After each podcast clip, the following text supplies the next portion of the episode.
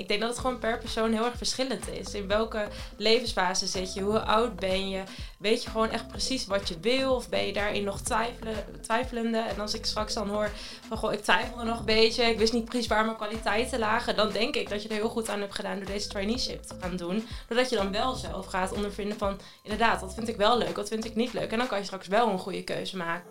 Ga je direct aan het werk of kies je voor doorstuderen? En welke opleiding kies je dan? Wat is je droombaan en hoe solliciteer je je dan voor als jonkie op de arbeidsmarkt? In onze podcast Hoe werkt dat? leggen we het uit. Ik ben Naomi. En ik ben Michiel. Samen vragen we ons af, hoe werkt dat? Uh, allereerst uh, welkom bij de eerste aflevering van Hoe werkt dat? De podcast. Ja, welkom. Leuk dat jullie er zijn. Ja, ja superleuk om deel te nemen. Dus uh, ik heb er wel zin in. Ja, ja. top. Nou, we gaan het vandaag hebben over drijfveren achter de waarom in, in je werk eigenlijk. We gaan jullie een aantal stellingen voorleggen en we gaan het ook straks later hebben over nou, hoe het is om door te studeren of waarom je bent gaan werken. hoe het is om een traineeship te volgen en waarom je die uiteindelijk bent aangegaan. Maar eerst ben ik wel even benieuwd wie, er, wie er naast me zitten. zou je even kort kunnen voorstellen? Ja, mijn naam is Bas. ik ben 31 jaar. Ehm, ik werk voor een zorgorganisatie genaamd De Lichtenvoorde. En wij bieden zorg aan 800 cliënten. Um, en zelf ben ik begeleider behandelaar binnen de jeugdhulpverlening. En werk ik op een 24-uursvoorziening voor jongeren met een verstandelijke beperking en ja, gedragsproblemen. En ja, die begeleid ik eigenlijk zo'n 36 tot 40 uur in de week. En daarnaast ben ik ook uh, student aan de Han in Nijmegen en doe ik de opleiding management in de zorg. En hoop ik over drie maanden af te studeren. Leuk, spannend. Ja, zeker. En aan de overkant van de tafel. Yes, mijn naam is Nikki, ik ben 26 jaar en ik werk nu bij uh, Kinderthuiszorg. Dat is ook een zorgorganisatie, een landelijke zorgorganisatie. En uh, onze verpleegkundigen door het land die helpen zieke kinderen in de thuissituatie. En daar zit ik op uh, HR. Oh, mooi, mooie functie. Ja, ja, zeker. zeker. Naomi. Nou, Lest. Uh, ik ben Naomi. Ik uh, ben Fast Forward trainee. Um, inmiddels al anderhalf jaar uh, geleden, of nou, inmiddels al twee jaar terug afgestudeerd. Toen in september begonnen met het Fast Forward Traineeship. houdt eigenlijk in dat je in twee jaar tijd bij drie verschillende bedrijven aan het werk gaat. Um, en ja, nu inmiddels in mijn laatste opdracht, dus nog tot september aan het werk bij Curious Inc. op de marketingafdeling. Leuk. Ja, ja. Nou, dan zal ik als laatste me voorstellen. Ik ben Michiel, kom uit Enschede. Um, ik volg ook het Fast Forward Traineeship en ik ben werkzaam bij Talent IT Twente als projectmedewerker. Dus daar doe ik een stukje marketing, communicatie en oppakken van heel veel nieuwe contacten, nieuwe leads. Dus ook een stukje sales erbij bevalt best goed. Goed zo. Ja, um, nou ja, zoals we net hadden gezegd, we, wat we gaan doen is, we gaan jullie eerst door een aantal stellingen heen loodsen. Uh, en daarna gaan we door op de hoofdonderwerpen waar ik jullie wat serieuzere vragen ga stellen. Dat is goed. uh, de eerste stelling. In een auto met collega's en je baas per ongeluk een heel vies windje laten. Of een lachje krijgen terwijl je je baas serieus en boos toespreekt. Uh, ja, ja, het is menselijk, dus uh, dat zou ik denk ik zeggen. Ja, sorry, mijn excuses aanbieden, dat was niet de bedoeling. Maar ja, uh, ja, ja, ik zou er misschien nog een dolletje van maken in ieder geval. Ja, ja. Naomi? Ja, ik ga voor die laatste een lachkick krijgen. Ik denk, uh, dat is jij, jij bent niet echt een lacherig type, wel? ja, juist wel. Dus ik denk, dan valt het ook niet, dan is het ook niet raar nee, als dat gebeurt. Bij jou is het gewoon eerder een verwachting. Ja, als, als je ja, niet zou lachen, dat is niet goed. Zou het juist gek zijn? Ja, ja dat is niet goed. Oké, lachen. Ehm, stelling 2. Bas, terug in de tijd kunnen of in de toekomst kunnen kijken? Dat is een uh, hele goede stelling. Uh, mag niet beiden, hè? Nee. uh, nee, dan... Uh, ja, god. Ik denk, ik denk in de toekomst kunnen kijken, denk ik. Ja meer om te kijken van ja, degene waar ik nu in mezelf in investeer, of dat ook daadwerkelijk wat gaat opleveren.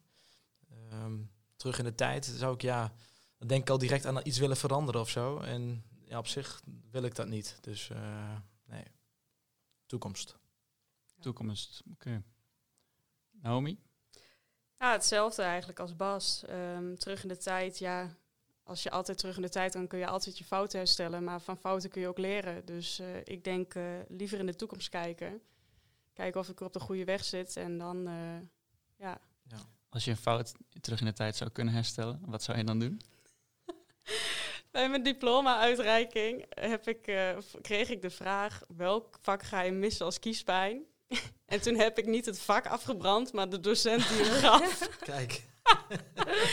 dus ik denk dat ik dat, ja, dan sta je vast een hele grote zaal met allemaal mensen. Dan denk je: oh shit, iedereen krijgt de vraag. Wat ga je doen nadat je eh, na deze studie, als je je diploma op zak hebt? En ik kreeg deze vraag helemaal niet voorbereid. Ik dacht, shit, nou ja, dat zou ik wel omdoen, om, om willen draaien. Ja. Nicky? Ik sluit me eigenlijk wel hierbij aan. Ik denk ook eh, inderdaad in de toekomst kijken, omdat ik gewoon heel benieuwd ben eh, waar je over tien jaar staat, wat je allemaal hebt meegemaakt. En eh, ja, daar ben ik wel benieuwd naar. Waar zie je jezelf over tien jaar staan?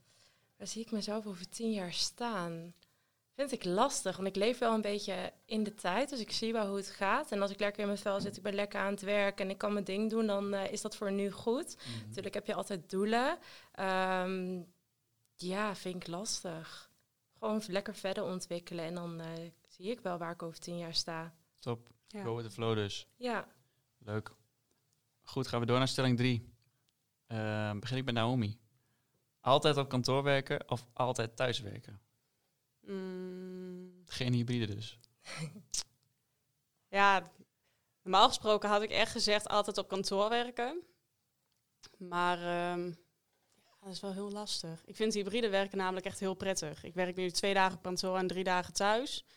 En eh, ik merk gewoon aan mezelf dat als ik thuis werk, ik veel productiever ben dan wanneer ik op kantoor zit. Maar als ik dan twee dagen achter elkaar thuis heb gewerkt, dan is het ook wel zoiets van, oh, ik ben toch wel weer, ehm, ja, ik heb toch dat sociale, dat sociale wat ik mis, dat ik graag wel weer naar kantoor toe zou willen.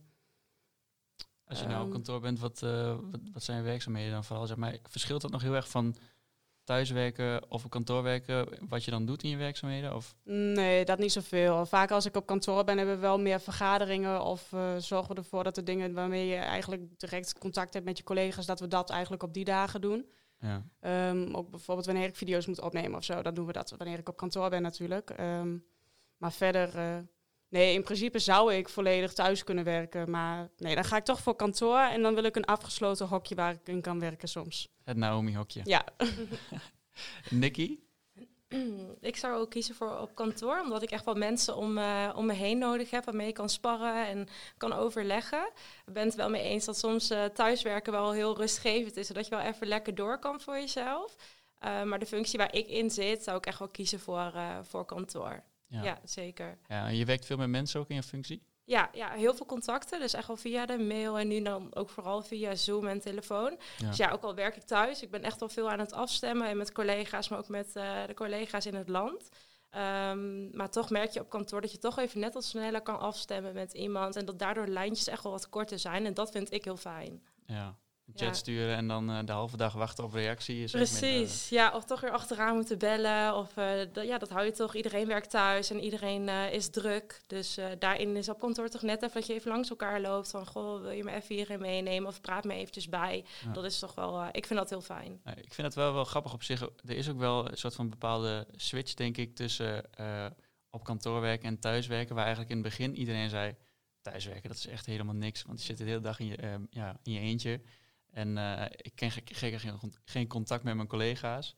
Eh, en nu hoor je toch ook wel van, ah, ik zie toch ook wel de voordelen ervan in. Omdat je gewoon thuis ook wel productief bent. eh. Ja. Ja. Ja, ik weet niet. Misschien ook wel. eh, ik ken ook een vriend van mij die werkt nu ook noodgedwongen heel veel thuis, maar ja, die heeft een, eh, een, een klein dochtertje. Ja, dan is productief werken er niet echt bij, eh, zegt hij. Dus dan, Nee. dan, dan kan ik veel minder op een dag dan, dan dat je gewoon niemand om je heen hebt eigenlijk. En dat is vaak op kantoor dus zo. Dus Ja. ik denk dat dat ja, je privé-situatie ook wel een beetje meeweegt. Want ik geloof niet dat je je thuis helemaal kunt afsluiten voor wat er om je heen gebeurt. Dus ja, dat, dan ja, ben je met twee dingen bezig eigenlijk, denk ik.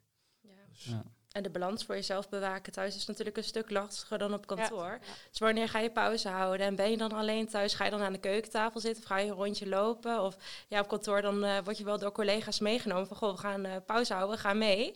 En eh, wanneer ga je afsluiten? Gaat toch vaak dan weer net even iets langer door. Dus die grenzen bewaken is denk ik thuis veel belangrijker. Ja. Dat denk ik ook zeker wel, ja. En eh, ik zie hier eh, in het programma staan nog eh, ruimte voor eigen inbreng. En daar had ik nog wel eventjes over nagedacht om een eh, stelling eh, dus ik, ik zal hem er even ingooien. Eh, ik begin bij Bas. Ehm, of thuiswerken en de hele dag kantoor koffie drinken. Of op kantoor werken en de hele dag slechte wifi hebben. Ja, ik denk dan op kantoor werken en slechte wifi hebben, denk ik. Ja? Ja, dat denk ik wel. Die andere stelling gaat mij ook niet op, want ik heb best wel een lekker boonapparaat thuis staan. Dus eh, Die wordt gemist. Ja.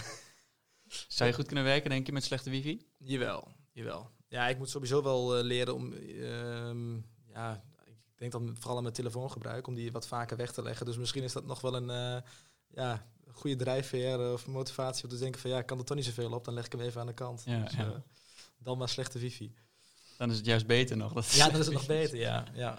Ja, als je goede collega's hebt waar je lekker mee kan eh, sparren, dan het scheelt ook heel wat, toch? Scheelt ook heel veel, ja. Ja, ja. Nicky? Slechte wifi is voor, eh, voor mij binnen mijn functie niet heel handig. Eh, omdat nu bijvoorbeeld ook sollicitatiegesprekken ook digitaal gaan. En daarin merk je wel als er dan eh, een wifi stoort dat dat niet heel fijn is. Plus dat ik gewoon heel veel aan bellen, mailen en alles ben. Dus slecht wifi voor zou voor mij niet heel, heel top zijn. Dus die koffie, dat, dat accepteer je dan? Dat neem ik voor lief, ja zeker. Drink je veel koffie op een dag? Ehm, nu ik thuis werk meer eigenlijk. Oké. Ja, ja. Hoe Nou ja, dat? Weet ik niet. Ehm, als ik aan het bellen ben, dat je dan eh, toch even van je plek gaat. Want je anders echt de hele dag achter je bureau zit. En dan toch even wil bewegen. Dus is toch weer even koffie halen of even glas water. Maar goed, bij dat glas water komt dan vaak toch wel weer een kopje koffie. Dus dan, ik heb nu max voor mezelf gesteld. En daar moet ik me aan houden. Hoeveel is dat? Eh, twee in de ochtend en eh, eentje nog na de pauze. Dus dat, eh, volgens mij is dat acceptabel. Ah, dat, is goed, dat is goed te doen. Ja, Dat is goed toch? te doen. Ja. Nou, ik zou gaan eh, ook voor de koffie in huis. Want eh, nou, toevallig deze week op kantoor hadden we geen wifi. Toen moest ik op een andere plek zitten. Nou, ik voelde me helemaal onwennig. Dus, eh, nou, maar je zei de koffie die je, dan, die je dan op kantoor hebt, die je dan thuis drinkt. Die moet je dan, dan heb je dat apparaat eh, altijd thuis staan. Oh, maar dat is top, want zij hebben ze wel luxe bonen, bonenapparaten. Luxe dan bij mij thuis in ieder geval. Ah. Dus ja, ja, dat dan. Lieve. Goed, goed om te horen. Meestal heet toch de kantoorkoffie niet... eh wat is bij jullie anders? Ja, is bij ons wel anders. En eh, ik moet zeggen, ik ben sowieso niet echt een hele erge koffiedrinker. Ik neem, eh, ik ben zelf wel heel druk van mezelf. Dus één kopje koffie op een dag is voldoende. Even om de dag op te starten en dan, eh, nou, dan kunnen we er ook wel tegenaan. Goed zo. Top. We hadden het er net al even over buiten de studio van de podcast opnemen. Ehm, ja, even een korte introductie ook om over waarom je bent gaan doorstuderen en waarom je bent gaan werken. We, gingen al meteen op de inhoud in. Toen heb ik even kort gezegd, oké, laten we gauw de studio induiken, want dan eh, kunnen we het daar mooi eh, in de podcast eh, brengen. Ehm, Bas, je had al eh, ehm, het een en ander uitgelegd over wat je doet in het dagelijks leven. Ehm, dat je bezig bent met afstuderen. Zou je daar iets meer over kunnen vertellen? Ja, dat kan. Ja, ik ben, ik ben eigenlijk begonnen op, op niveau 1 A2, eh laat maar zeggen, qua mbo-niveau, heel wat jaartjes terug. Ehm, ik heb eerst handel, eh, ja, handel en administratie gedaan, eh, basis, ehm, ehm, eh, middelbaar onderwijs dan. En ik kwam er eigenlijk al heel snel achter dat je op jonge leeftijd best wel snel een keuze moest maken, vond ik. Eh, welke kant je op wou, welke richting. En ja, toen kwam ik eigenlijk bij een sportfiliaal, ja, was ik kleren aan het opvouwen eigenlijk. En eigenlijk na twee uurtjes had ik zoiets van, dit is denk ik niet eh, wat ik wil gaan doen. En eh, toen ben ik naar die filiaalleider gelopen. Toen heb ik aangegeven dat ik ermee wil stoppen. Maar goed, ik wou niet eh, thuiskomen en tegen mijn ouders zeggen van, ik ben gestopt met school. Dus in de, in de bus terug zat ik te denken van, ja, welke kant zou ik dan op kunnen? En toen dacht ik van, ja, misschien moet ik maar de zorg in. Want ik kan, kan op zich best goed met kinderen overweg. Nou, dat gedaan. En binnen no time, ja, zat ik dus in de zorg en dan op niveau 1 à 2. En ja, in, die, in die periode heb ik proberen ja, me eigenlijk helemaal omhoog te werken eigenlijk. Van niveau 1, 2, 3, 4 en dan nu doe ik dan mijn hbo. Ehm, ja, en hoe, ja, ehm, ik wilde eigenlijk zoveel mogelijk ervaring op doen. Ehm, dus ik ben eigenlijk ja, in, in die mbo-periode gewoon heel veel stage gaan lopen. Bij heel veel verschillende organisaties, instellingen, scholen. En eh, echt gaan kijken wat ik heel erg leuk vond. En uiteindelijk ben ik in de jeugdhulpverlening terechtgekomen. En dat doe ik nu eh elf jaar inmiddels. En ik voelde, voor, ja, ik voelde eh, sinds de geboorte van mijn zoontje eigenlijk dat ik, ehm, ja, dat ik nog wel een stapje kon zetten nu. En eh, toen heb ik besloten om eh, ja, het HBO te gaan proberen. De opleiding management in de zorg. Dus niet zozeer weer ehm, ehm, ja, de social work kant, laat maar zeggen, op. Maar meer iets verbredends, iets, iets anders. Mezelf eigenlijk weer even opnieuw uitvinden en in het diepe gooien. En dat heb ik toen ja, een aantal jaar geleden gedaan. En daar hoop ik, eh, ja, dat, ja, nu zijn we alweer een aantal jaar verder en hoop ik dat nu af te ronden van het zomer. Wel, eh, wat wel grappig is om te horen, is dat eh, je hebt dus wel heel veel, zeg maar, je zit hier ook als doorstudeerder, hè? Ja, Ehm, maar ik hoor wel in jouw verhaal dat je ook gewoon tijdens je studie dus al heel veel verschillende bedrijven hebt gezien eigenlijk. ja, ja ik heb ja, in, mijn stageperiode, ik denk, nou, ehm, ik denk dat ik, ik heb dat laatst nog eens een keer opgezocht. Ik denk bijna 1800 uur stage heb gelopen in mijn mbo-periode. Eh, volgens mij, nog, nogal meer volgens mij, maar... eh, en eh, na mijn MBO heb ik eigenlijk voor drie grote organisaties gewerkt binnen de zorg. Dus dan, ja, eigenlijk de functie bleef wel hetzelfde, maar ja, elke organisatie heeft soms wel eens een andere aanvulling qua ja, hoe het beroep eruit moet zien en hoe je moet werken. Ehm, ja, en nu zit ik eigenlijk al zeven jaar op, op dezel bij dezelfde organisatie in de vaste plek. Alleen merkte ik dat ik ehm, ja, je, je roest eigenlijk een beetje vast. Je, je doet eigenlijk een beetje hetzelfde riedeltje continu. En ehm, ja, je, je wil, ja, je wil ook wel eens een keer wat nieuws. En ja, binnen mijn functie is dat eigenlijk eh, met papieren die ik heb eh, ja, niet mogelijk. Dus vandaar dat ik dacht, eh, nou, ik ga toch een stapje hoger proberen. Was het voor jou moeilijk om eh, zeg maar, als studeerder de banenmarkt te betreden dan? En ja, voor jou is het dan misschien specifiek in de zorg, maar denk je dat starters die zeg maar, nou bijvoorbeeld zoals jij in een afstudeertraject zitten, het, het moeilijk vinden om eh, de banenmarkt op te gaan? Ja, ik, ik, ik, eh, dat, ik denk dat het wel zo is. Voor mij specifiek, laat me zeggen, kijk, ik heb wel een hypotheek en eh, ik, heb, ik heb een zoontje waar ik voor moet zorgen. En ehm, ja, je hebt natuurlijk je vaste lasten. Eh, dus ja, ik, ik richt me nu wel echt eh, specifiek op een, eh, ja, een ander beroep met mijn opleiding die ik nu op dit moment doe. Dus ja, ik ben benieuwd ehm, eh, ja, hoe ze daar tegenover staan bij een andere organisatie. Want vaak zoeken ze wel iemand met ervaring bijvoorbeeld eh, qua leiding geven. En eh, in, in dat optiek ja, heb ik dat nog niet. Maar goed, ik ben wel leerbaar en dat heb ik ook aangetoond in het verleden. Dus ja, soms dan moet je ook een beetje hopen dat we, als ik straks klaar ben, dat een organisatie het in je ziet zitten en jou de kans wil geven om te leren. Dus Ja. eh, Eh, was dat als student dan anders?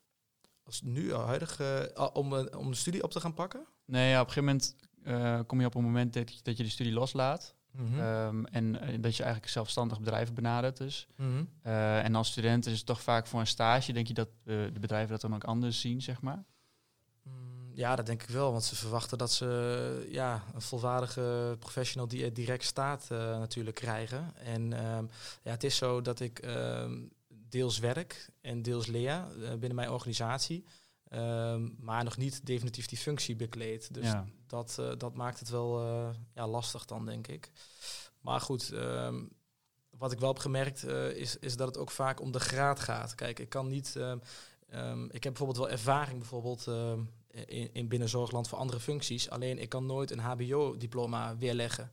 En dat maakt dat je eigenlijk automatisch al in een afvalbak terechtkomt bij als je eventueel wil solliciteren. Dus ehm, eh, ja, dat is eigenlijk heel frustrerend, want er wordt niet gekeken naar welke competentie en kwaliteiten je daadwerkelijk hebt. Ja. En eh, dat is ook, wel, ook zeker een van de redenen waarom ik dacht van nou, ik ga toch proberen om eh, mijn HBO te halen. Ja, ergens is het logisch, maar toch is het ook wel gek dat mensen dan beoordeeld worden op de papieren in plaats van bepaalde kwaliteiten die je wellicht al bezit. Ja, en dat, dat Ja. frustreert mij ook wel, wel enorm. Maar goed, ja. Je kunt er niks anders aan doen door, dus door het aan te gaan en, en toch te kiezen voor die opleiding. En eh, ja, eh, ook via die weg te laten zien dat je het wel, dat je het wel kan. Dus eh, Ja. Ja. Ah, super mooi om te horen. ja, dankjewel. Nicky, eh, waarom ben jij gaan werken? Ja, en waarom ben ik gaan werken? Ehm, nou ja, bij mijn studie natuurlijk heel veel gezien en eh, geleerd. En ik was vooral heel erg benieuwd hoe dat dan ook in de praktijk eruit zag. Want nou ja, je hebt dan vier jaar zoveel informatie gekregen en handvatten hoe je een functie zou moeten doen. Ehm, maar goed, als je dan aan het begin van je loop, loopbaan staat, dan ben je toch wel even onzeker. Van, ga ik dit ook waarmaken en hoe gaat het dan zijn? En ja, hoe ga ik het ook vinden? Ehm, dus ik was daar vooral heel erg benieuwd naar. En toen ben ik gewoon om me heen gaan kijken van, nou, waar, hè, waar vind ik een match? Waar kan ik lekker aan het werk eh, gaan? En toen eh, ben ik het eigenlijk gewoon gaan doen en gaan ondervinden. En ja, vanuit daar eh, heb ik ervoor gekozen om aan het werk te gaan. Ik had ook al wel wat studies gedaan. En ik dacht ook wel, het is nu klaar uh, met studeren. En ik wil nu gewoon lekker in de praktijk aan het werk zijn. Ja. Dus uh, vandaar dat ik destijds gekozen heb om aan het werk te gaan. En je hebt daarvoor eerder ook uh, doorgestudeerd, zeg maar. Je hebt meerdere opleidingen gevolgd. Ja, ja, ik ben ook begonnen op mbo 3, toen 4 en daarna hbo gedaan. Oké. Okay. Ja. En toen je daarna, zeg maar, ja, zoals net al zei, mooi zei, de banenmarkt betreden, zeg maar, waar heb je toen... Heb je toen specifiek gezocht om een bepaald soort functie waarvan je dacht van dit past in mijn profiel? Of is het gewoon heel breed geweest? En waar ben je uiteindelijk terechtgekomen? Ja, ik ben wel echt om me heen gaan kijken, ook in verschillende sectoren. Omdat ik niet zo heel goed wist inderdaad welke kant wil je op in. Het is eigenlijk zo breed ook binnen HR. HR is eigenlijk overal wat terug te vinden. Dus, en ik ben van mening dat het echt een match moet zijn. Ik had natuurlijk ook geen ervaring en daar zijn wel um, ja, young professionals die lopen daar natuurlijk wel tegenaan, omdat dat inderdaad wel heel vaak wordt gevraagd. Ik vind daarin een match heel belangrijk, een match tussen de organisatie en mezelf. Um, en ja, uiteindelijk had ik gewoon een heel goed gevoel uh, bij kinderthuiszorg waar ik nu zit. En uh, heb ik ervoor gekozen om daar aan de slag te gaan. Kun je ja. eens vertellen over wat je doet uh, op dagelijkse basis? Zeker, ja. Um, binnen HR is sowieso wel is echt heel verschillend per organisatie.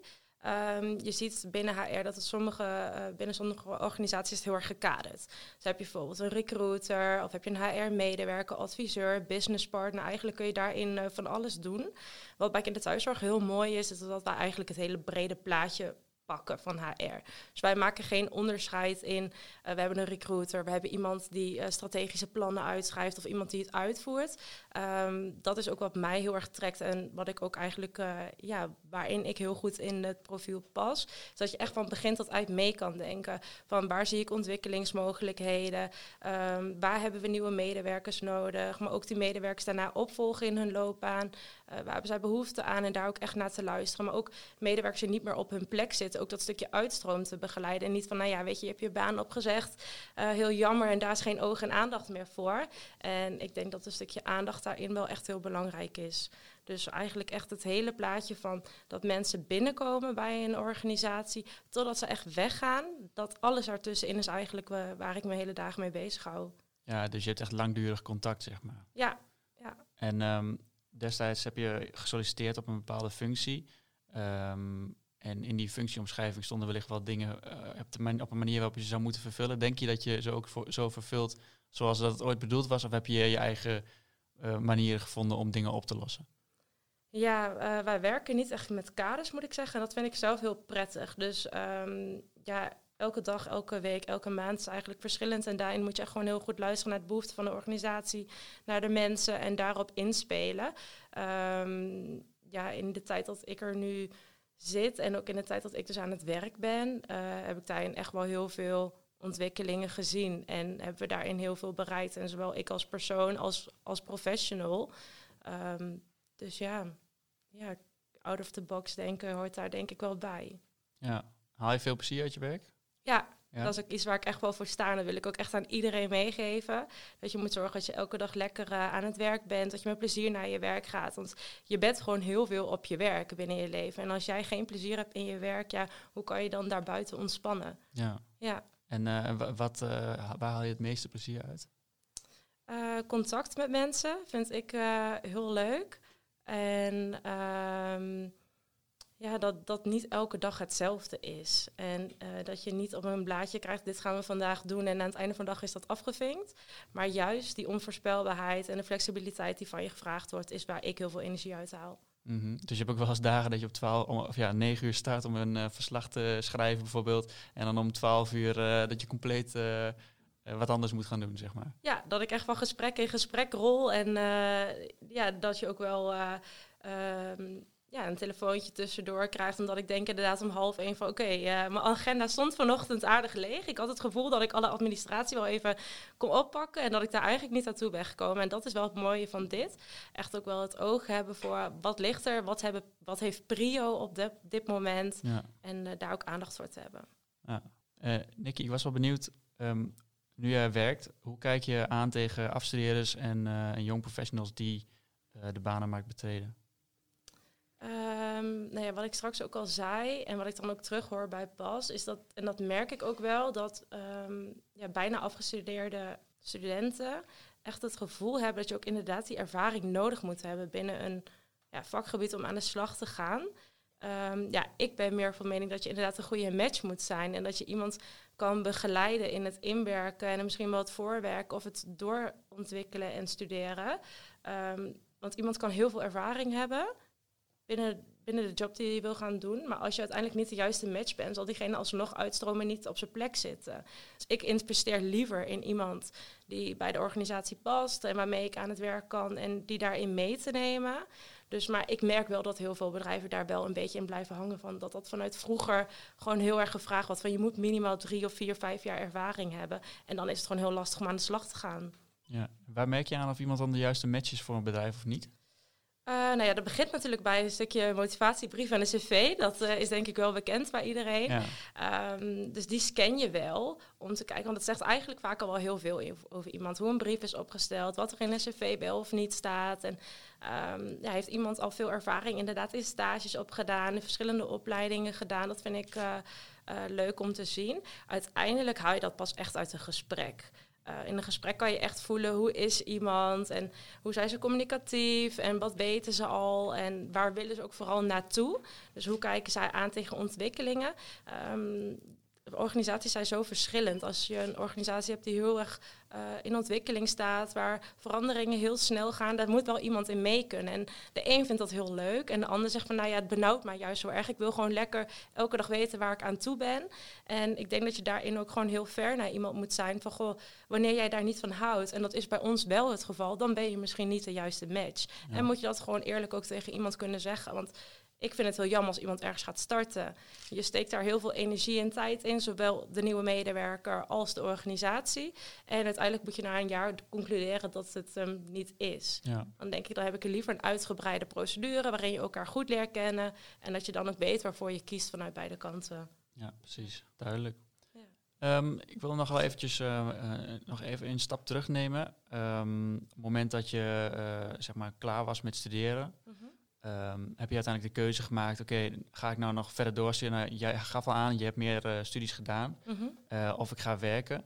Uh, wat zijn zeg maar besluitende factoren geweest die je hebt meegenomen in de keuze om uiteindelijk nu een, een baan te gaan zoeken? Um, nee, ik heb na mijn eerste twee studies heb ik ook gewerkt, uh, een jaartje. Maar daarin kwam eigenlijk al wel snel naar voren dat dat het niet voldoende voor mij was. Daar, daar had ik dus niet voldoende plezier in. Ja. Dus daarom ben ik toen ook door gaan studeren. En nu had ik wel echt het gevoel, dit is echt wat bij mij past. Deze uh, studie, deze functie, deze rol, dus weet je hoe je het wil noemen. Mm -hmm. um, en doordat ik zo zeker ervan was dat ik dit heel graag wilde en wilde ontdekken, maar hoe ga ik dat dan voor mezelf vormgeven en hoe wil ik dat in de toekomst gaan inzetten? Doordat ik zo graag wilde ontdekken hoe dat zou gaan zijn in de praktijk, heb ik toen voor besloten om uh, door te, of, uh, te gaan werken. Ja. En ik dacht, als dan in de praktijk blijkt van ik heb ergens nog niet voldoende kennis of ervaring, kan ik altijd nog eens een training, een cursus of een, ja, een studie dan erbij gaan doen of toch weer die stap terug te maken. Um, dus ja, vandaar dat ik eigenlijk toen heb besloten, ik ga nu aan het werk. Oké. Okay. Um, Naomi, waarom ben jij een traineeship aangegaan? Ja, goede vraag. Nee. nou, um, nou, dat was eigenlijk uh, de periode twee jaar terug ongeveer. Ik um, ja, ik liep tegen het einde van de studie aan. Ik heb de studie Media, Informatie, Communicatie gedaan. En eigenlijk op het moment van bijna afstuderen had ik zoiets van... Oké, maar wat kan ik nou eigenlijk? Um, wie gaat me nou aannemen? Ik uh, ben heel breed opgeleid. Ik kan van alles wat, maar ik ben nergens echt specialist in. En dat, uh, ja, dat zag ik niet zo zitten. Dus toen dacht ik, nou oké, um, ik moet waarschijnlijk nog doorstuderen. Dus ik had me ook al aangemeld voor een master, pre-master, uh, Communication Studies op de UT. En nou ja, ik had al zoiets van, ja, ik heb helemaal geen zin om zo'n master te doen. Ten eerste lijkt het me gewoon veel te zwaar. Ten tweede ben ik helemaal niet gemotiveerd om het te gaan doen. Maar ga ik het gewoon doen omdat ja, ik niet weet wat ik anders moet gaan doen. Dus um, ja, je krijgt een beetje van iedereen mee. Oh, die gaat doorstuderen en die gaat dit. En je moet altijd hoger op. En mijn ouders zeiden ook wel van... Ja, nou, kom op als je het nog kunt. Waarom zou je dan niet voor uh, universiteit gaan? Toen dacht ik, ja, ja nou, ik weet geheid uh, als ik daar zit dat ik het niet ga halen. Dus waarom zou ik eraan beginnen? Nou ja, ik was inmiddels al wel aangenomen en... Uh, toen kwam opeens Fast Forward op mijn pad. Ik, uh, weet niet, een advertentie of zo had ik gezien, of online heb ik iets gezien. En toen dacht ik van, nou ja, ik ga hier gewoon eh, op solliciteren en ik zie wel hoe ver ik kom. En als dit het wordt, dan wordt het het. En uit een selectie van 150, 200 uh, trainees, of ja, toen nog bijna afgestudeerde of al afgestudeerde, uh, ben ik het geworden. Dus um, ja, om die reden toch, um, ja, ik wou nog meer, meer werkervaring. Wat jij zei van, oké, okay, misschien heb je meer werkervaring nodig, maar moet het een match zijn? Mm -hmm.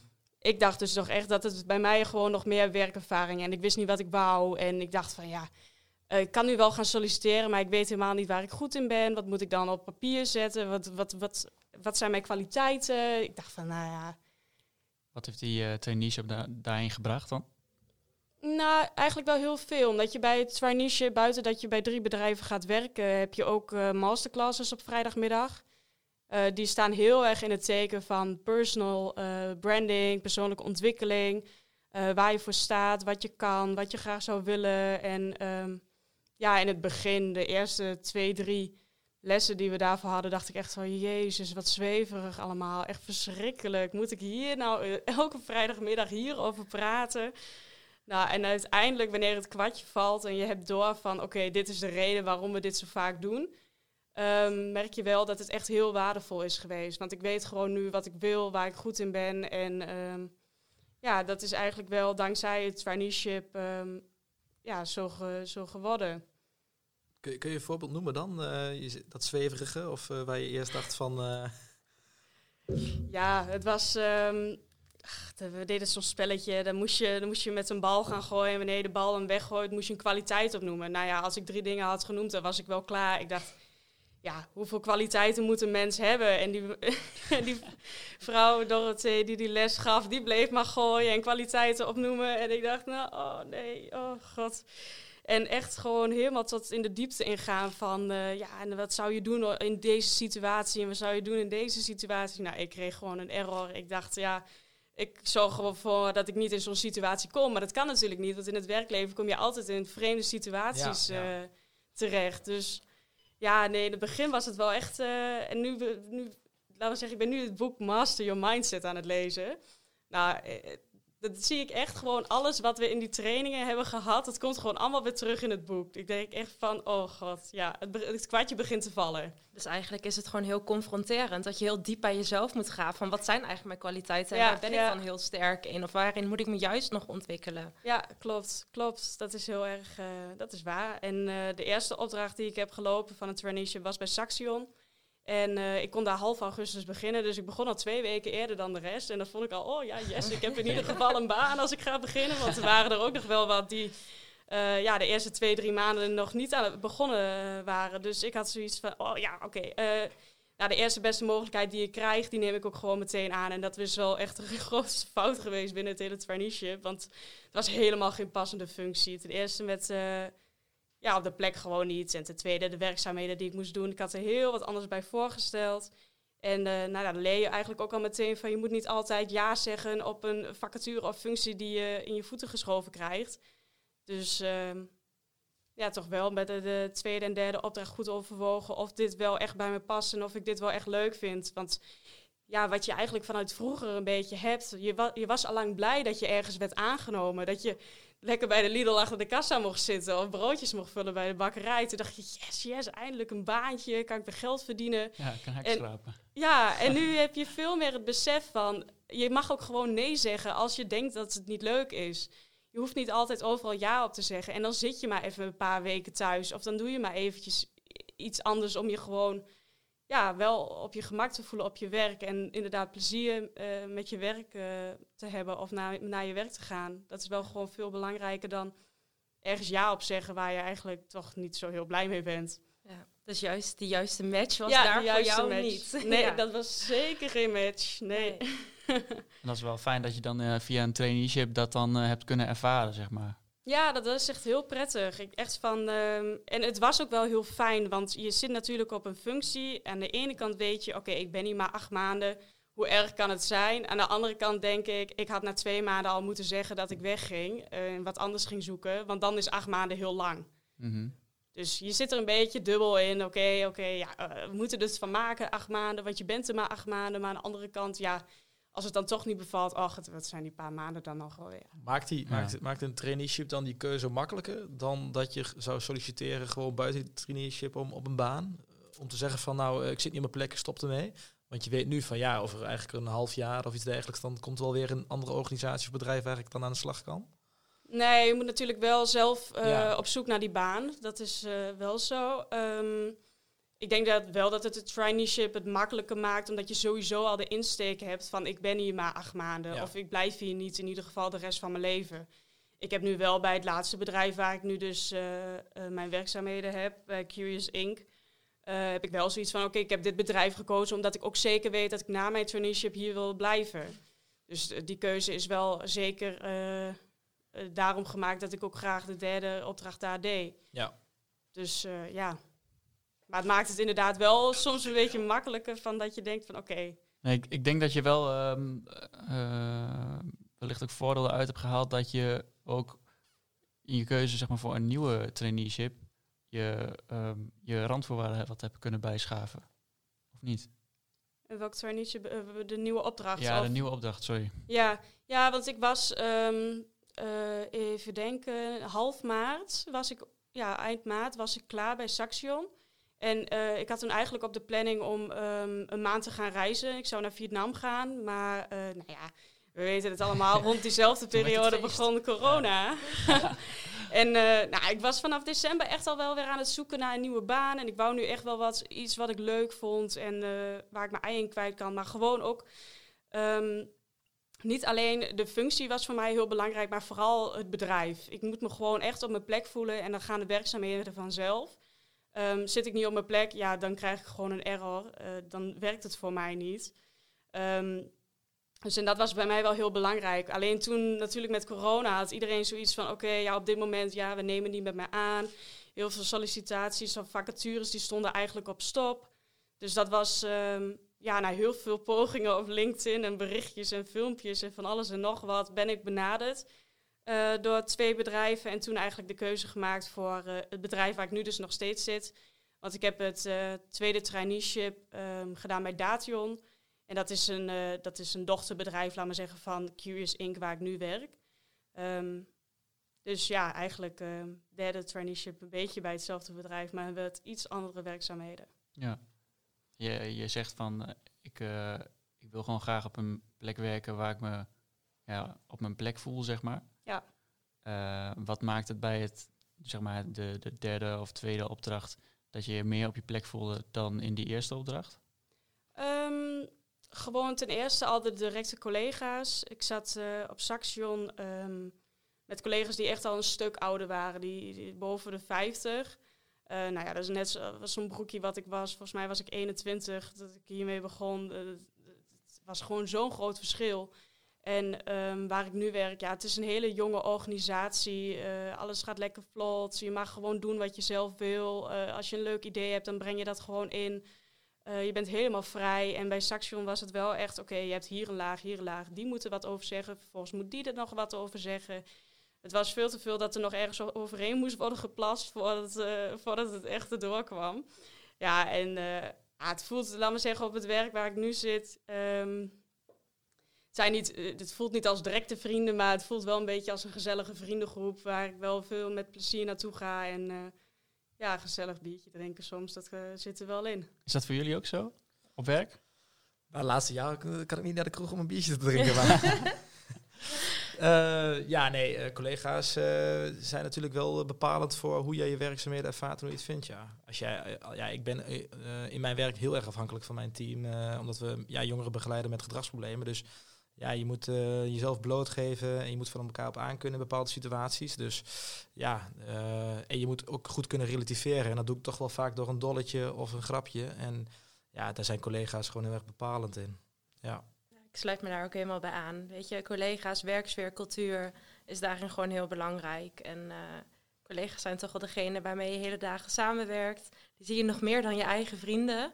Dus eh, nee, ja, dat is echt Zeker wel, nu. eh, ja, zeker nu. dus dat is echt, eh, echt wel heel belangrijk. Voor mij is dat ook precies zo. Ik heb hele fijne collega's. En ik denk dat je dan ook eh, gewoon echt heel veel plezier in je werk hebt. Ze zijn onderdeel van de bubbel geworden. Ja. Ja, ja, ja. Ja, zeker. Ehm, wie aan tafel hier zou dan de, de meest leuke collega's hebben, denk je?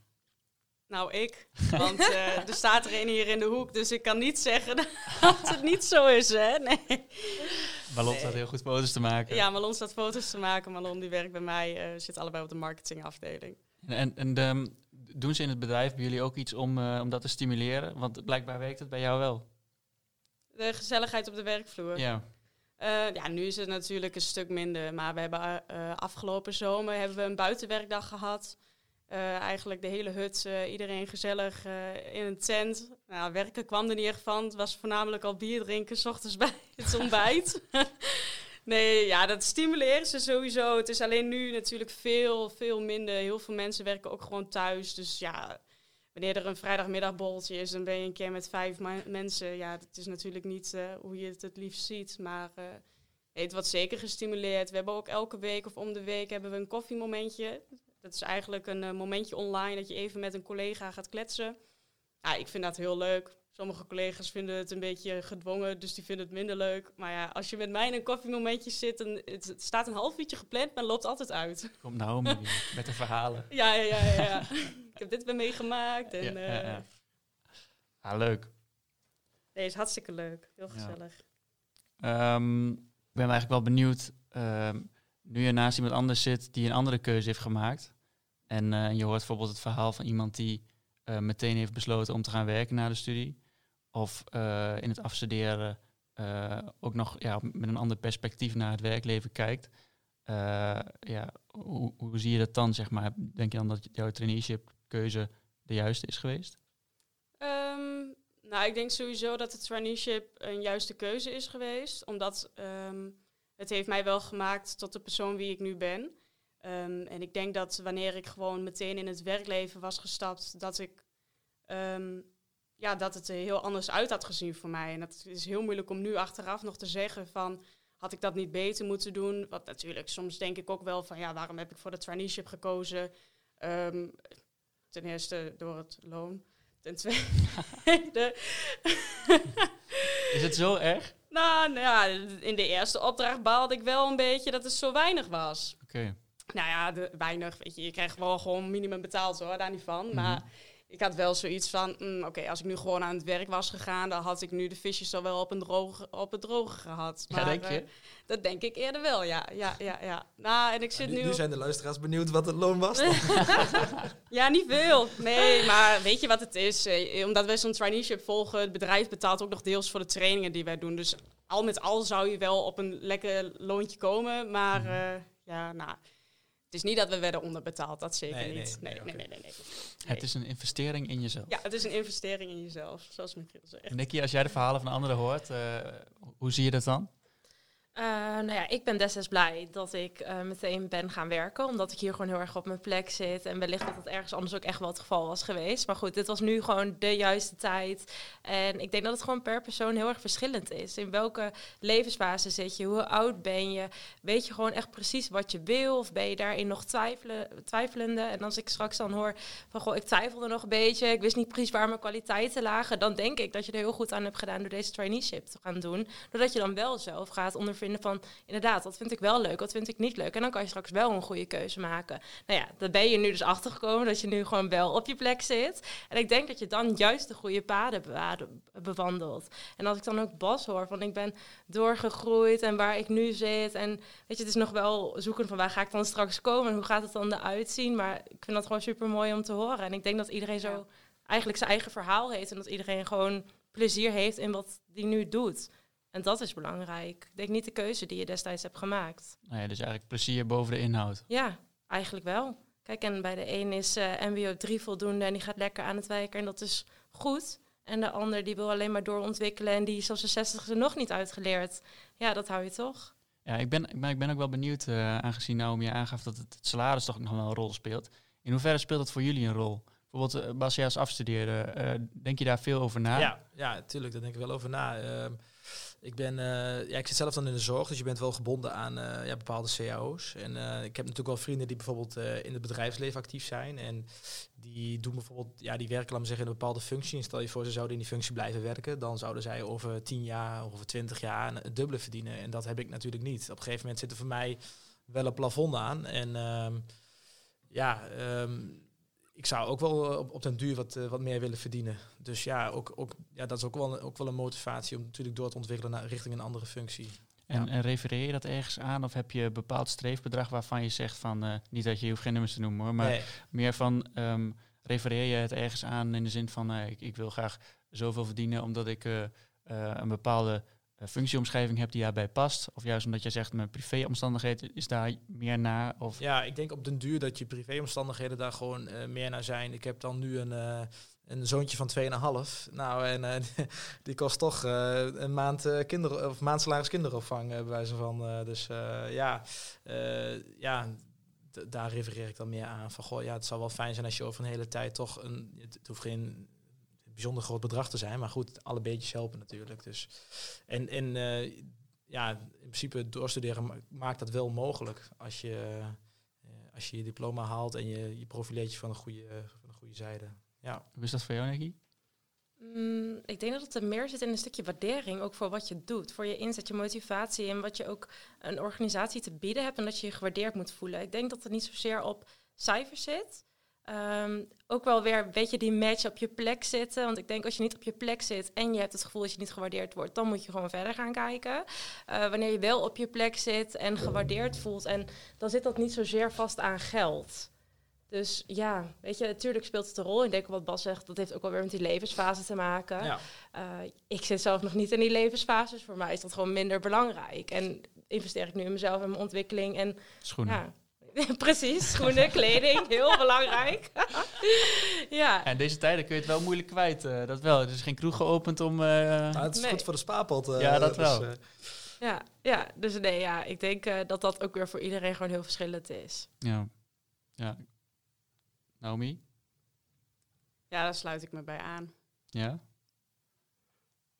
Ehm, voor jou is het zeg maar op een gegeven moment ook eh traineeship eindigende?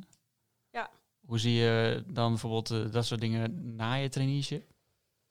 Ehm, Dus met de secundaire arbeidsvoorwaarden, zoals ze het mooi noemen. ja, nou ja, ik verwacht in ieder geval wel dat ik iets meer op vooruit ga dan, eh, dan nu. Maar ik moet zeggen, eh, in principe, ja, ik heb niet zo heel veel te klagen eigenlijk. Ik heb wel ehm, steeds meer de drang om misschien ook iets voor mezelf te gaan doen. Een eigen... Een eigen, onderneming. Ja, nog niet misschien eh, helemaal big of zo, maar eh Mhm. eerst voor daarnaast. En eh, ja, we zien wel waar het schip strandt. Dus dat lijkt me in ieder geval wel heel leuk. Om uiteindelijk lekker een eigen bedrijfje te hebben. Zelf te gaan bepalen hoe en wat. En Over vijf jaar, eh, we zouden deze podcast opnieuw ja, organiseren. En ik vraag aan jou, hoe werkt dat dan nou? Ja, dat is big business no mee. Is het dan? eh, nee. Wel snel mee. Nee, hoe werkt dat dan nou? Nou, gewoon doen waar je op dat moment goed bij voelt. En ehm, weet je, als je achteraf dan de verkeerde keuze hebt gemaakt, dan kom je er dan wel achter. En eh, dus, eh, ik heb het al één keer eerder gezegd, van je fouten leer je ook gewoon. En eh, ik denk dat alles wat je meemaakt, vormt gewoon de persoon die jij uiteindelijk wordt. Dus ja, nou, ik hoop over vijf jaar dat die eigen onderneming er wel is. Dus op je bek gaan Ja, op mijn bek gaan. en ook weer opstaan. Ja. En voor Nicky? Ja, ik sluit me daar eigenlijk wel bij aan. Ik heb ook wel eh, ja, nu het gevoel dat ik in de toekomst graag iets voor mezelf wel, eh, zou willen starten. Eh, nog niet helemaal helder hoe en wat precies, maar het lijkt me gewoon heel mooi. Ehm, ja, dus ik ben daarin ook nog wel een beetje zoekende. Nu vooral veel ervaring opdoen en er zo achter te komen van waar ik dan naartoe wil, waar ik voor sta en waar ik me ja, in wil specialiseren om anderen verder te helpen. Ja, dus ik hoop daar over vijf jaar verder in eh, te zijn gegroeid. En jullie zeggen allebei eh, iets voor jezelf starten. Dan moet je toch ook heel veel voor jezelf regelen, denk ik, of niet? Maar regelen vind ik altijd wel leuk. Ja? Ja, ja. Nee, dat vind ik altijd wel leuk. Ben ik ook wel goed in.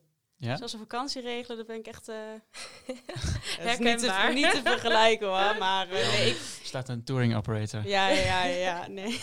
Nou, is een grote reisorganisatie failliet gegaan laatst. Dus, Gat in de markt. Nee, dat zou ik niet willen hoor. Dat, eh, nee, maar eh, nee, ik ben wel echt een regelmiep. Dus eh, ja, ik vind het ook wel leuk om me ergens tegenaan te bemoeien. Dus als het tegen mijn eigen bedrijf is en gewoon... ja, wat in het beste voordeel van mij en, eh, en het bedrijf is, dan eh, komt dat wel goed. Waar zou jouw bedrijf een eh, bijdrage aan leveren? Oeh. Mm, mm, mm. Ja, dat ligt er maar net aan wat ik wil gaan doen. Want ik zit nu nog, ik vind fitness heel leuk. Ik vind video vind ik heel leuk. Nou, ik ben eigenlijk een beetje allround marketeer. Daar, daar- ik zou het niet weten. In ieder geval, ehm, het wordt sowieso wel iets met content. Content en social media, dat zit er wel dik op. Dus Iets met content, Naomi 2021. Eh, Bas, eh, waar zie je jezelf over vijf jaar? Ja, ik denk nog wel in de zorg. Eh, ik hoop, denk ik, ehm, ehm, ja, in een meer coachende rol. Dus eh, wat minder actief, denk ik, eh, op, de- op, de, ja, op de groep. En eh, ja, mijn ervaring echt overbrengen en aansturen van, van teams, dat hoop ik eigenlijk. Wel, eh, ja, wel meer, een, ehm, ja, meer een helikopterview aannemend in plaats van eh, het daadwerkelijk uitvoeren op de groep. Heb je al meteen eh, stappen die je zou willen zetten om, eh, om daar te komen? Of, Nou, eh, eh, toevallig eh, tipte een vriend van mij, je moet eens een keer LinkedIn aanmaken. en dat heb ik gedaan. En ja, ik, ja ik, was er een beetje schuw voor. Ik denk, ja, het Ja. Is, wat is dat van social media kanaal? En uiteindelijk ja, levert het je wel wat op, want je maakt best wel snel nieuwe connecties. En ehm, je praat wel eens met mensen ehm, die je een beetje uit oog bent verloren. En ehm, uiteindelijk qua... ehm, ja, ze zien ook een beetje wat voor ervaring je hebt en wat je nu aan het doen bent. En dan reageren ze op. En ja, zo krijg je toch dat mensen eh, jou in je achterhoofd houden voor eventuele toekomstige functies die beschikbaar eh, komen. En ja, dat is eigenlijk wel, eh, dat vind ik wel heel tof. Dus eigenlijk voor mij een deur die open gaat voor de toekomst eigenlijk. Gebruik je nou veel LinkedIn? Eh, ik kijk er wel elke dag eventjes op. En eh, eh, soms als ik dingen interessant vind, dan maak ik een connectie. En ik zit natuurlijk ook nog op school. Dus ja, ik heb mensen die al wel in de functie zitten van manager. Dus ja, daar, daar maak ik weer een connectie mee. En dan zo gaat, ja, wordt het netwerk steeds breder. En ehm, ja, laat je jezelf steeds meer zien aan de buitenwereld. Ik heb er zelf nog niet echt wat op gepost. Maar misschien deze podcast. Ja. ja. Dat zou misschien eh, een, eh, ja, een zetje in, eh, in de goede richting geven. Ja, want dat is op zich ook nog wel interessant om te kijken van oké, hoe verschilt het dan ehm, om bijvoorbeeld eh, een trainee, eh, eh, iemand die werkt of iemand die afstudeert eh, via social media. eh, en hoe helpt jullie dat om, eh, zeg maar, en hoe gebruiken jullie het dan? Ehm, en eh, nou, ik ben wel benieuwd, Nicky, hoe gebruik jij social media? Gebruik je überhaupt social media ook voor je professionele carrière? Ehm, echt alleen LinkedIn voor, eh, ja, als professional. Ja, Maar ik moet zeggen, nu niet heel actief. Omdat je verder dan nu ook niet echt zoekende bent naar een nieuwe baan of wat dan ook. Ik vind het wel interessant om te kijken waar andere ehm, ja, HR-collega's staan en hoe zij in hun werk zitten. En dat vind ik wel interessant om te lezen. Maar voor mezelf, ehm, daarin nu niet heel actief. nou, jij, jij bent wel veel met content bezig in je werk. Ook persoonlijk dan of eh, alleen eh, via de bedrijfspagina? Nee, ook heel veel persoonlijk. Ik heb, ehm, ik heb in mijn biografie op Instagram staan. je zult van mij alleen maar foto's zien van HelloFresh of wanneer ik de hond uitlaat. ik heb ook nog een nieuwe Instagram aangemaakt. Dat was eigenlijk mijn Instagram, eh, de foto's en video's die mijn eigen pagina niet gaan halen. Omdat ik mijn eigen pagina eigenlijk wel ja, persoonlijk wil houden. Foto's van mezelf, foto's van vriendinnen en vrienden. En eh, nou, het heet Brain Farts. Daar komen dus alle foto's op die ik normaal gesproken dan niet in mijn eigen tijdlijn zou zetten. Maar nee, ik zit op eh, TikTok, Instagram, Facebook, LinkedIn. De hele shebam eigenlijk. Alles dus. Ja, ook, ik ben er ook de hele dag druk mee. Maar het is ook meer omdat je, je wordt ook heel snel afgeleid. Omdat je voor het werk eh, gebruik je die kanalen natuurlijk ook. En dan is het toch wel, oh, even ook door mijn eigen tijdlijn heen scrollen. Dan zie je weer allemaal van die onzin en denk ik, oh shit, we moeten weer aan het werk. Te lang aan het scrollen. Ja, te lang aan het Ja, scrollen. de telefoon weer weg en eh, binnen 10 minuten heb je hem weer in de hand. Ja, zo'n persoon ben ik wel. Dat is heel vervelend, maar ja. Ja, herken ik ook wel hoor. Ehm, maar eh, bijvoorbeeld zoals, zoals eh, TikTok dan, want je, je zegt je gebruikt alles. En Ja. eh, zoals TikTok eh, plaat je ook veel op. Nou, dat is wel grappig. Ik heb gisteren een TikTok geplaatst. Ik plaats alleen maar stomme filmpjes zo, hè. Maar die is dus een beetje viral gegaan. Die heeft al 26.000 views. Ik had bij 500 likes vanochtend. Ik dacht echt van, eh, maar er volgt echt helemaal niemand volgt mij. Dus ik, nou, dat is wel grappig. Ja.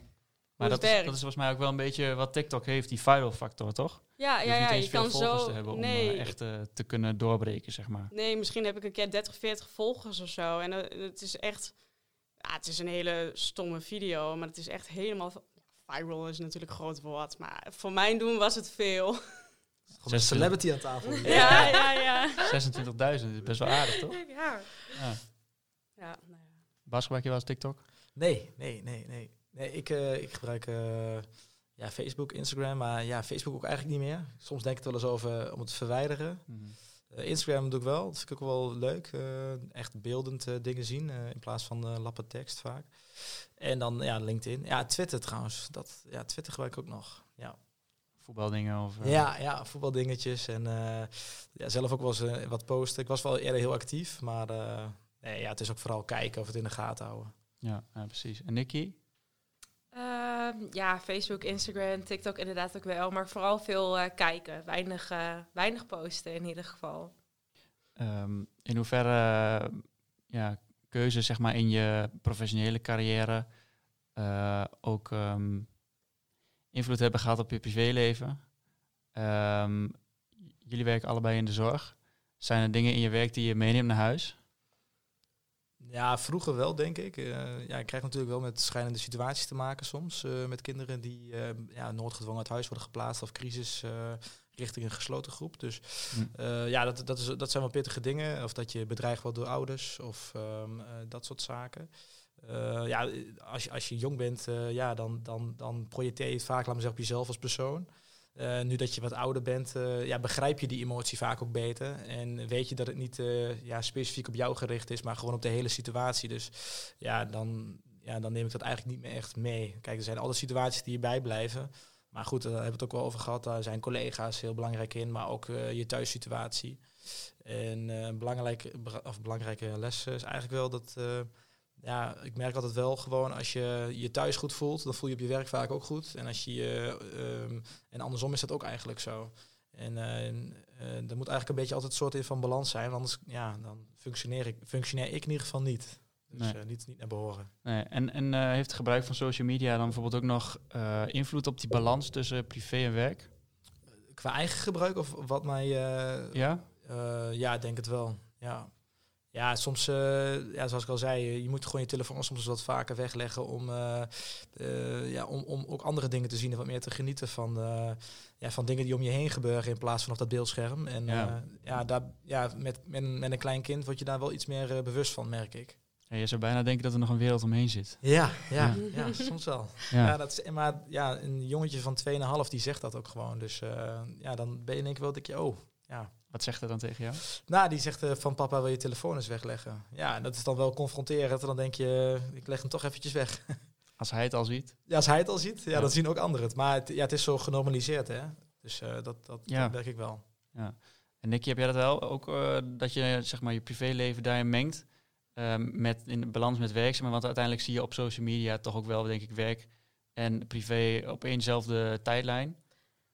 Ja, je houdt het wel in de gaten. Ehm, weet je, werk en privéleven hebben wel invloed op elkaar. En ik denk dat daarin grenzen bewaken heel ja, belangrijk is. Ik moet zeggen dat ik dat heel goed kan. Wanneer ik alles uitzet voor het werk. Ik bedoel, ik ben heel betrokken bij mijn werk. Ik eh, hou van hard werken. En ik zal echt niet beroerd zijn om eh, daarin langer door te gaan. Maar zodra ik alles dicht doe, is het voor mij ook echt wel eh, afgesloten voor die dag, zeg maar. En natuurlijk heb je s'avonds nog wel eens dat er iets door je hoofd spookt. Oh ja, morgen moet ik heel even hier aan denken, even naar opschrijven. Maar dan kan ik ook alweer door. Dan, of je gaat sporten, of je bent thuis aan de slag, of wat dan ook. En dan is mijn hoofd ook wel weer leeg. En dan heb ik mijn balans daarin ook wel weer terug. Ehm, maar dat is ook iets wat ik natuurlijk aan anderen meegeef. Dus dan is het ook belangrijk dat ik daarin het goede voorbeeld geef. Ja, ja, Ja. precies. Ja. Ja. En Naomi, promoot jij jouw persoonlijke accounts ook eh, op je werk of doe je dat niet? Ehm, nou, promoten is een groot woord. Posters plakken? Volg mij. nee, promoten zeker niet. Nee, nee, Nee. Maar ja, jouw collega's die weten wel dat jij dat ook eh, persoonlijk veel gebruikt en eh die weten zij dat ook? wel. Of, Ja, en ik heb wel wat collega's op Facebook. Nou, één collega die volgt me op TikTok. Eh, nou, wel wat op Instagram. Dus die weet ook wel eh, wat mij een beetje dagelijks bezighoudt. Dus eh, Weiger, Nee. weiger jij ook een collega wel eens dan? Of, eh, daar ben ik wel benieuwd om, te volgen. Nee, je stel je voor, je krijgt een volgverzoek van een collega. En je denkt eigenlijk van, nou, eh, ja, liever niet. Wat Nou doe je ja, dan? Of laat je die altijd gewoon openstaan? Dat, eh, ik, heb mijn, ehm, ik heb mijn account openbaar staan. Dus iedereen kan ook, die mij niet volgt, kan ook alles gewoon zien. Dus eh, nee, ja, ik heb niks te verbergen. En het is natuurlijk wel, wanneer ik aan het werk ben eh, eh, en ik ben andere dingen aan het doen. Niet dat het vaak gebeurt, maar dan zou ik dat nooit op Instagram zetten. Daar denk je wel even bij na voordat je het erop pleurt. Het is niet dat ik echt letterlijk, oh, ik ga naar het toilet, oh, ga ik nu een foto van maken. En oh, grappig, grappig. Nee, dat, dat nee, is wel een lijn in wat ik erop zet. Ja. Ja, Ja, loop als door elkaar heb ik wel eens meegemaakt dat, je, dat een collega zich eigenlijk ziek meldt. En je ziet het op het eh, social media kanaal dat hij toch een gezellige avond heeft en jij hebt zijn dienst overgenomen. Ja, dan word je niet heel vrolijk. Oei. eh. Nee. nee. Is dat wel eens nee, nee. overkomen? ja, dat is wel eens overkomen, ja. Zo. Ja, en dan, en dan, ja, dan ga je natuurlijk wel een gesprek. Kijk, je gaat niet direct naar de leidinggevende, maar je zegt wel even, ja, dat vind ik natuurlijk echt niet tof. Ik, bedoel, Ja. eh, ik sta hier voor jou te werken. Dat geef je wel terug, dat durf je. Ja, ja, zeker. Ja, ja daar, ga ik wel, daar ga ik wel wat van zeggen, ja. ja. Nee, ja, ik zit ook wel eens brak achter mijn computer hoor. Dus, Nee, eh, dat is natuurlijk, ja. Daar heb ik een hele andere functie natuurlijk. Dus dat, eh, nee. Nee, maar ik zou niet alles delen. Zeker Nee. niet. Ik, ben- ik ben wel benieuwd of jullie eh, van elkaar eh, na zo'n gesprek kunnen beoordelen. eh, hoe werkt dat? Naomi, zou jij eens van Bas een, een, een oordeel kunnen vellen hoe dat werkt als afstuderen? Ja, meer als doorstuderen denk ik. Van, eh, ja, afstuderen, doorstuderen. Ja. Nou, hoe werkt dat? Eh, ja, het heeft voor Bas, eh, Bas in ieder geval heel goed gewerkt. Natuurlijk, je bent begonnen op een MBO 1-2 niveau en helemaal doorgewerkt naar HBO. Nou ja, volgens mij werkt dat dan wel. dat, is- het is niet een. Eh, het is niet zo gezegd dat jij, wanneer je van je middelbare school afkomt en een niveau aangewezen krijgt, dat dat het is voor de rest van je leven. Het is gewoon ehm, als je zelf ehm erachter staat en je zet, je zet je er zelf voor in en je gaat ervoor, dan kun je inderdaad, net zoals Bas, je best wel ver omhoog klimmen. En eh, nou ja, misschien is HBO niet het eindstation. misschien komt er nog eh, ooit een unie, maar Ja, ja dat, zou, dat zou kunnen, maar op dit moment eh, niet. nee, nee, nee. Nee, maar ja, je weet nooit. Je moet, ja, soms dan krijg je gewoon ingegeven dat je, ja, dat je weer iets wil of dat je grenzen moet verleggen. En ik moet zeggen dat HBO voor mij eerder altijd wel een beetje echt als utopie klonk. Ja. Zeker als je natuurlijk uit de krochten van het MBO moet, omhoog moet klimmen. Maar met een hoop wilskracht en, eh, en, eh, en vallen en opstaan kom je er wel. Alleen eh, ja, je moet nooit opgeven. Je moet gewoon doorgaan. Ja. En ehm, uiteindelijk red je het wel. Ik, ja, een mooie situatie is wel dat ik bijvoorbeeld een jaar geleden een bedrijfseconomie toets voor de vierde keer moest maken of derde keer. En, en, en hem net haal, ja, en dan ja, dat je dat dan hebt bereikt, dan maak je dan zo ontzettend trots. Ehm, ja, en dat is eigenlijk gewoon met ja, alle opleidingen zo die je gaat doen. Als je echt denkt van ik wil dit en ik kan dit, dan eh, lukt het ook. Ja, dat is ook zo. Doorzetten, ja. Ja. En Bas, eh, eh, hoe, hoe zie je Nicky eh, zeg maar, als werkende? Hoe, hoe denk je dat dat voor haar werkt? Eh, ik denk dat het voor haar heel goed werkt, want ze praat heel positief over haar werk. Ehm, eh, ik denk dat, het, eh, dat eh, zij gewoon ook wel gezocht heeft naar de juiste match voor haarzelf. En dat ze die uiteindelijk heeft gevonden. En eh, dat ze nu op haar plek zit. En dat ze zich eigenlijk, eh, doordat ze die juiste match heeft, gewoon zich heel erg doorontwikkeld binnen haar eigen vakgebied en, eh, en, ehm, binnen haar eigen organisatie. En ehm, ehm, ik denk dat daar ook wel weer vervolgstappen voor haar aan vastzitten op den duur.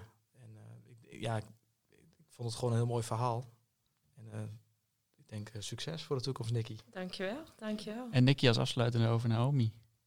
Ja, weet je, ik, ik vind het gewoon heel goed dat je dit hebt gedaan. Wat ik straks ook zei, als ik jou hoor van, goh, ik, kwam eh, van de opleiding en ga ik door, ga ik unie doen of niet? En eh daar met je ouders ook over gehad. Ik denk dat je gewoon een hele goede beslissing hebt gemaakt. En door ook erachter te komen van de eerste organisatie waar je zat, dat past echt totaal niet bij mij. En dan haal ik echt geen plezier uit. En dat je dan nu zo op je plek zit en is gewoon super mooi. Dat in combinatie met een stukje ontwikkeling als mens, als professional en ja, straks lekker aan het werk te zijn en hier ook te kunnen blijven, hoop ik voor jou. Bij, Ik eh, hoop het ook. ja, bij de organisatie waar je nu zit. En dan, eh, ja, ik denk gewoon dat het heel goed is, heel mooi. En ook dat jullie zoals nu dit mogen doen, dat het echt, eh, ja, gewoon super tof is. Ja, dankjewel. Ja. Zeker. Zijn er nog dingen die jullie zeggen, als je nou zeg maar een podcast hebt over hoe werkt dat, eh, wat zijn nou echt de dingen die wij moeten gaan uitzoeken in de podcast over hoe iets werkt in het professionele Nou, leven? eh, zo'n traineeship, laat me zeggen, het is, dat is laat me zeggen, wel ook een beetje gericht op het bedrijfsleven. Maar is ook zoiets eigenlijk eh, binnen de zorgsector beschikbaar eigenlijk? Daar was ik wel benieuwd naar. Want eh, dat weet ik eigenlijk helemaal niet. Misschien is dat, laat me zeggen, voor afstudeerders van social work of weet ik veel wat. Misschien kunnen die ook bij verschillende organisaties eens ervaring opdoen of kijken in, in verschillende functies hoe iets werkt. Dat, dat weet ik helemaal niet eh, of dat er is. Daar ben ik wel benieuwd naar. Ja, het is misschien wel eens interessant om iemand te vragen die daar verstand van heeft. Want wij moeten allemaal nog uitvogelen hoe dat werkt. ik wil in ieder geval eh, jullie heel erg bedanken voor jullie tijd. En eh, Hartstikke leuk. Ja. Bedankt. ja, dan sluiten we hem af bij deze. Helemaal goed. Jullie ook bedankt. Heel bedankt, ja.